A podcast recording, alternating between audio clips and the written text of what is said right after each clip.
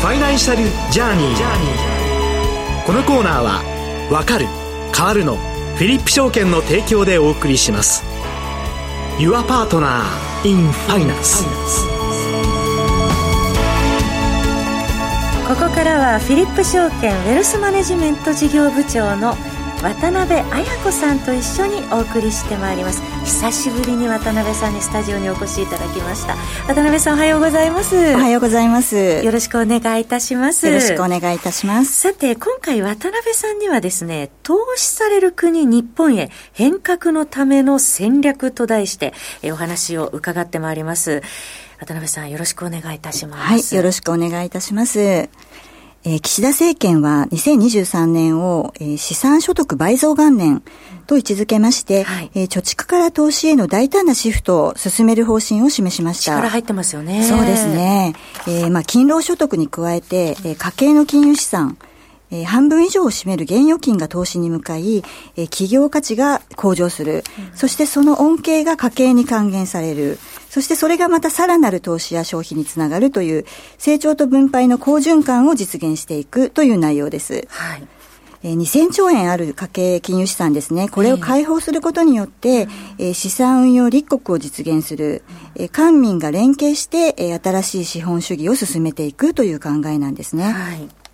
ですので、まあ、これを実現することによって日本経済の成長と国民の資産所得の増加につなげていくということです。その中で私たちに、まあ、今年のいちがつついたちから新ニーサの拡充などでね、はい、スタートしているということもありますよね。はい、そうですね。まあ、家計に向けた取り組みとしましては、うん、えー、おっしゃった新ニーサの拡充とか、うん、まあ、アドバイザーの普及、金融教育の充実などですね、まあ、いろんなどんどんあの案がえー、進んできておりますけれども、はい、えー、まず家計の運用を進めるということにあたっては、えー、もう本当私たち国民一人一人がですね、資産運用に関する十分な知識を持つということが大事になってきます。金融知識大事ですよね。そうですね。えー、ただまあ初めてという方もいらっしゃると思うので、はい、少し参考になればと思うんですけれども、はい、例えばこう我々のようなアドバイザーが、えー、お客様に運用提案するときにはですね、必ずお客様のプロファイリングというものを行います。具体的にはどういうふうに行われるんですか？そうですね、あのお客様の年齢とか、えー、運用予定期間、えー、投資目的、まあ、許容できるリスクの大きさなどですね、はい、いわゆる適合性というんですけれども、うん、ど, どのような、えー、リスクの範囲が、まあ、合っているかということを、えー、確認してからのご提案となります。はいはい、またですね、えー、投資の敵は感情、予定以上の欲と言われております。はい、まあ、大きな下落時に冷静な対処をするためにはですね、正しい知識と行動が必要であるということで、これにはやはり金融教育が欠かせないということになります。はい、まあえー、皆さんですね、なぜ、えー、最初にあの少額から積み立てましょうとか、うん、分散投資、えー、長期保有などですね、こういったあのどちらかというと安全な運用が進められるかというとですね、はい、やはり時代によってあの運用先によってもですね、それぞれ状況が大きく変化するからなんですね。はい、まあ、例えば去年にせんにじゅうさんねんの、えー、株式時価総額を見ていくと、世界全体で約ひゃくちょうドル、はい、えー、アメリカが今 よんじゅうななてんはちちょうドルということで、うん、えー、もう よんじゅうよんパーセント を占めていて、はい、もう直近ではごわりに迫っているということですね。うん、で、米国株への集中度はもうこれ約にじゅうねんぶりということなんですけれども、えー、日本がろくちょうドルで今 ごてんろくパーセント のさんい、うん、で中国がえー、きゅうてんななちょうドルでにいということになっています。うん、はい、で現在の状況を見ると、えーまあ、アメリカですね、ガーファムと、えー、それに エヌビディア とテスラを加えた、うん、マグニフィセントセブンというななしゃの比率がまあ非常に大きいんですけれども、はい、まあ、せんきゅうひゃくきゅうじゅうねんだいを、えー、振り返っていくと、うん、エヌティーティー とか、うん、日本工業銀行など、えー、日本の企業がですね、世界ランキングのじゅっしゃ中ななしゃ入っていたということなんですね。はい、まあ、このようにですね、時代が常に変わり続けるために、やはり分散とか長期投資が重要であるということが言えると思います。はい、でまた例えばにせんはちねんのリーマンショック、この時を見てみると世界的にはもうほとんどの資産が大幅に下落したんですけれども、はい、えー、アメリカとかインドではですね、株式市場が比較的迅速に回復して、えー、右肩上がりの動きを示しました。一方、日本ンなどは回復に時間かかってましたよね。そうなんですね。もう皆様、えー、あのご存知だと思うんですけれども、はい、中国も含めてですね、ちょっと回復にかなり時間を要したということで、うん、ここもやはり国ごとの違いが見えてくると思います、はい、で例えば今の時代を見るとやはりインフレの時代ですので、まあ、現金の価値が目減りしていくということをこれ乗り越えていかなければいけないということで、はい、まあ、資産を守るためにですね、一つ例えば株式を保有するというのも一つの方法です、はい、まあ、実際、えー、去年いちねんですね、日経平均を単純に持っていれば にじゅうはちパーセント 上昇ということで、まあ、インフレ以上のですね大きな利益が出ていたということになります。そうですよね。あとはですね、まあ、ご参考にされるとすれば、例えば大きなアセットを運用している、はい、えー、日本の年金ですね、運用している ジーピーアイエフ という基金がありますけれども、はい、こちらは、えー、外国株式、国内株式、国内債券、外国債券、これはもう平均に、あの均等にですね、よんぶんのいちずつ保有しているという形になっています。はい、あとはまあ運用がうまいということで有名なあのハーバード大学の基金なんですけれども、はい、こちらも約ごひゃくおくドルぐらいありまして、えー、これがあの平均で、まあ、直近だと はちパーセント 超の収益率を上げているということなんですね。あと渡辺さん、配当の面からはいかがでしょうか。そうですね、うん、配当もですね、世界の株式市場には、えー、あの利回りが高い市場がたくさん存在してまして、はい、えー、中でもシンガポールとか、えー、ブラジル、英国、この辺がまあその例でございます。はい、はい、あとはまあ他の、えー、金とか原油とか、うん、ちょっと特殊なですね商品に関しても、うん、今は イーティーエフ という、まあ、上場投信を使えば、うん、ほとんどの商品が連動するものにですね証券会社で、えー、売買が可能ということになりますので、はい、まあ、非常に始めやすい環境であるかなと思っております。はい、はい、えー、政府のその改革などを見ていて、どのあたり見ておけばよろしいでしょうか。そうですね。あとはあの改革の中でも注目されているのが資産運用業の改革なんですけれども、はい、えー、こちらはですね、独立系運用会社を育成するような環境整備についても目標としています。はい。はい、今ですね、えー、日本はやはりあの独立系の運用会社が少ないということで、えー、今まではですねやはり大手の証券会社とか、はい、えー、銀行、まあ、保険会社などの系列会社が多くて、えー、サラリーマン運用者と呼ばれる運用者が多いために、はい、世界で通用しないっていうふうに言われていることもあるんですね。なので、まあ、その辺で、えー、例えば今までちょっと厳しかった規制とかですね、はい、その辺をまあ緩和することによって、よりあの独立系のですね、運用会社が増えるということを目標にしているという形になります。はい、まあ、実際今ですね、資産運用の残高を見ていくと、えーえー、日本では上位にじゅっしゃのうちに独立系のが じゅうごパーセント しかなくて、はい、えー、世界の上位 さんじゅっしゃを見ていくと、えー、独立系は はちじゅうろくパーセント あるということで、かなり変わってきております。はい、えー、例えばですね、あのシンガポールなんかではですね、インフレが非常に整備されていますので、うん、少ない人数でも、うん、えー、会社を立ち上げやすい環境となっています。え、あの、あとはまあ例えばですね、イギリスとかロクセンブルクでは、まあ、投資信託の計算のミスが重大で、はい、重大でない場合はですね、まあ、訂正を行わないような方針も取られておりまして、はい、まあ、こういったこう緩和ということで、うん、えー、投資信託の管理とか、うん、えー、運用、運営のコストを、えー、下げるということを目標にしていて、はい、まあ、これは最終的には個人投資家にとってもメリットがあるのかなというふうに思っております。はい、まあ、今回はテーマでですね、あの世界から投資される国になるためには変革のための戦略をより一層推しを進めていく必要があるというようなお話を伺いましたけれども、そのような知識を蓄えながら私たちも賢く資産を生かしていきたいというところですね。そうです。はい、その通りです。えー、これからも渡辺さん、えー、いろいろなヒントを教えていただければと思います。はい、次回も楽しみにしております。はい、渡辺さん、どうもありがとうございました。ありがとうございました。それではここでフィリップ証券からのお知らせです。フィリップ証券では今 エフエックス も シーエフディー もお取引できるフィリップ エムティーファイブ の新規口座開設とお取引でシステムトレーダーにとどまらず、開発者としても国内外で幅広い活躍をされているアムサール株式会社代表取締役林孝春氏が開発者目線で選んだベストチョイスの自動売買ツール イーエー エキスパートアドバイザーをプレゼントするキャンペーンを行っています。詳しくはフィリップ証券ホームページまで。フィリップ証券が提供する金融商品は投資元本以上の損失が生じる恐れがあるものを含みます。契約締結前交付書面または目論見書をよくご理解の上お取引ください。フィリップ証券株式会社金融商品取引業者関東財務局長金賞だいひゃくにじゅうななごう。以上フィリップ証券からのお知らせでした。お知らせの後はもう一方ゲストの方をお迎えしてお送りします。フィリップ証券はわかる変わるをブランドコンセプトに投資のことがわかる、わかって参加する楽しさを皆様へお伝えしています。いつでもお客様の良きパートナーとして対面営業、オンライン、法人営業、上場支援などお客様に合ったご提案が可能です。多様な投資商品が登場する現代社会、投資がわかると意識が変わる、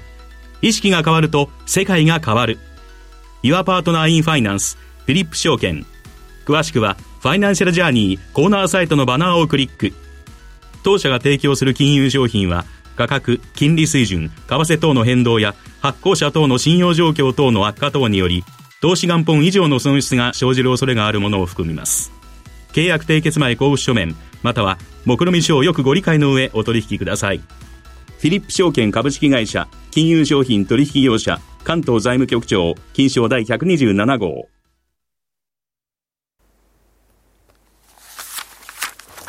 さてここからはエコノミストで為替ストラテジストでいらっしゃいますエミン・ユルマズさんをお迎えしてお送りします。今日はエミンさん電話でのご出演です。エミンさんと電話がつながっています。エミンさんおはようございます。おはようございます。どうぞよろしくお願いいたします。よろしくお願いします。えー、さて、エミンさんにはですね、今回アメリカの経済状況ですとか、えー、為替の動向、そして新ニーサ、えー、始まってからのマーケットの動向などについても伺っていきたいと思いますが、まずアメリカの経済状況ですね。えー、昨日のアメリカ株式市場を見てましても、ダウが過去最高値みっかぶりに更新するなど、えー、マーケットは堅調ですね。エミンさんどうご覧になってらっしゃいますでしょうか。そうですね、まあ、特にあのあ材料があるわけでもないんですけれども、えーえーまあ、じゅうがつ以降のですね、アメリカ株の上昇ってどちらかというと、はいまあ、エフアールビー が早期に利下げするっていうですね、えー、そういった思惑もあったんですが、まあ、ここに来てですね、結構まだアメリカの景気自体は強いし、まあ、特に雇用はかなりタイトなので、まあ、ここで多分そんなに、えーまあ、早期に利下げはしないだろうという観測が、まあ、その思惑がですね、後退してもなお強いので、はいえーまあ、先ほどもね、お話があったように、あのやっぱりビッグテックが強いんですよね。特に エーアイ 関連ですね、はいえー、なので、まあ、その意味で、えー、確かにその特に新しい材料がなくてもずっと買われているっていう意味では、あのアメリカ株っていうのはかなりもう最強ですね、今のところ。ただまあちょっと集中リスクっていう意味でね、本当にまあ一部の銘柄に、えー、そのまあ資金が集中しているっていう、まあそういったリスクが発生しています。はいえー、今お話のあったようにその人工 エーアイ 特にその半導体の中でも エヌビディア などは、えー、堅調を続けているということでやはり牽引役がアメリカでは、えー、マーケットにいる存在しているということなんですね。そうですね、えー、そうですね、まあ、昨日もね、まあ、の結構えー、軒並み、えー、大きい金融機関は エヌビディア の目標価格、はいまあ、ターゲットプライス引き上げてますので、えーまあ、その意味でですね、えー、まだまだその、その強気トレンドっていうかね、あの壊れていないので、はいうんまあ、ただ一つだから懸念があるとすれば、はいまあ、アメリカの地銀が、うん、また下げ出してますので、まあ、特にですね、商業不動産の市況が悪化してまして、はい、でアメリカの地銀というのは結構商業不動産にやっぱりエクスポージャーを持ってますので、えーまあ、相当大体アメリカの銀行だとローンのよんぶんのいちは商業不動産向けのローンなので、はい、地銀だともっと大きいんですよね、さんぶんのいちぐらいありますから、えーなのでもうその意味でアメリカのこの特にオフィス市場っていうのは今かなり悪いです。あのこれはあのいろんな意味でアメリカ、まあ、構造的な変化もありますけどね、えーまあ、そのリモートワークの普及もありますし、はい、やっぱりあの急激に利上げしたっていうことでかなり利払いが増えていて、えーまあ、その意味でですね、結構破綻している、えー、その投資家さん、えー、不動産投資家さんが多いので、まあ、そういった焦げついたローンというのは、はい、まあ、今後も多分アメリカでは問題になるんじゃないかなと思います。はい、あのアメリカではテレワークから戻ってきてないということも聞きますもんね。そうなんですよね、えー、あのみんなが、まあ、嫌がるんですよ。だから抵抗が抵抗があるんです。まあ、日本とかね、えー、割と韓国とかアジアの方は皆さんはオフィスに戻ったんですよ、はい。でそうすると、えー、オフィスの空室率っていう意味で言うと、うんえー、全然その日本東京都でも よんパーセント なので、まあ、かなりですね、はい、稼働率が高いんですよね。でアメリカの場合はですね、えーうんこれかなり悪くなってるんですよ。そのパンデミック時に比べて にじゅっパーセント から さんじゅっパーセント あの減っているので、これはですね、あのこのまま本当に続いていくと、えー、相当いろんなそのまず地銀からですね、破綻経営破綻というのは起きてくるんじゃないかなと思いまして、でトータルでね、だいたいどれぐらいの規模かっていうと、はい、これにせんにじゅうはちねんぐらいまでに、えー、償還されるこの、まあ、いわゆる不動産ローン、トータルで にてんはちちょうドルありますので、はい、結構大きいんですよ。だから金額的にはね。そうですね。はいえー、ということはやはりアメリカ地銀の不安再燃の可能性にはやはり警戒が、えー、必要だというところですね、民さん。そうなんですよ。だから、まあはい、あのいいいいまあ、まだまだ地域トレンドのもの、えーはい、エーアイ とかですね、うんえー、そしてアメリカ経済の底堅さ、えーまあ、雇用が強いこと、そしてそのサービス業が引き続き強い、小売個人消費が強いっていうのはある一方で、えー、こういったちょっとした問題も出てきてますので、はいまあ、やっぱりここはその エフアールビー の葛藤ですよね、うんまあ、ここ本当は利下げしたいんでしょうけれども、うん、こう、こういうあの地銀の危機もありますし、まあ、あの長期にわたってね、あの痛めつけたくないはずなので景気を、しかしですね、それをやっちゃうと今度インフレが再燃してしまうというね、そういったあの懸念もあって、彼らもかなり今、えーまあ、苦戦している、模索している最中だと思います、はい、インフレにはね、神経質になってますもんね。さて、あといっぷん強ですけれども、エミンさん、あの為替の動きを伺っていきますが、またこのところひゃくよんじゅうはちえん乗せてきました、えー、この円安の要因というのはどういうふうにご覧になってますでしょうか。まあ、これは本当にアメリカの、えー、利下げの時期が後退してますので、はい、あのここ、まあ、いちがつに入ってからの、 あの景気指標というのは、アメリカのマクロ指標は全て予想を上回ってますので、えーえー、これをにがつにあのいちにちに発表された雇用統計もかなり強かったので、はい、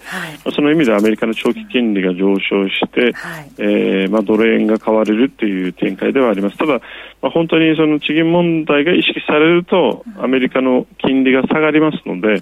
えー、そしてその時にはちょっと円高に触れやすくなると思います、はいはい、年末はエミさんどちらの方向を見てらっしゃいますか。えー、とちょっとまだ年末まで時間あるんですけど、はいまあ、基本でも円安トレンドはまだまだ続くと思った、ね、思ってください、はい、まだまだお話を伺いたいところですけれども、お時間となりました。またエミさん、機会ありましたらぜひ番組ご出演よろしくお願いいたします、はい、よろしくお願いします、はいえー、本日はどうもありがとうございました。ありがとうございました。お話はエコノミストで為替ストラテジストのエミン・ユルマズさんでした。ファイナンシャルジャーニー、このコーナーはわかる変わるのフィリップ証券の提供でお送りいたしました。 Your Partner in Finance。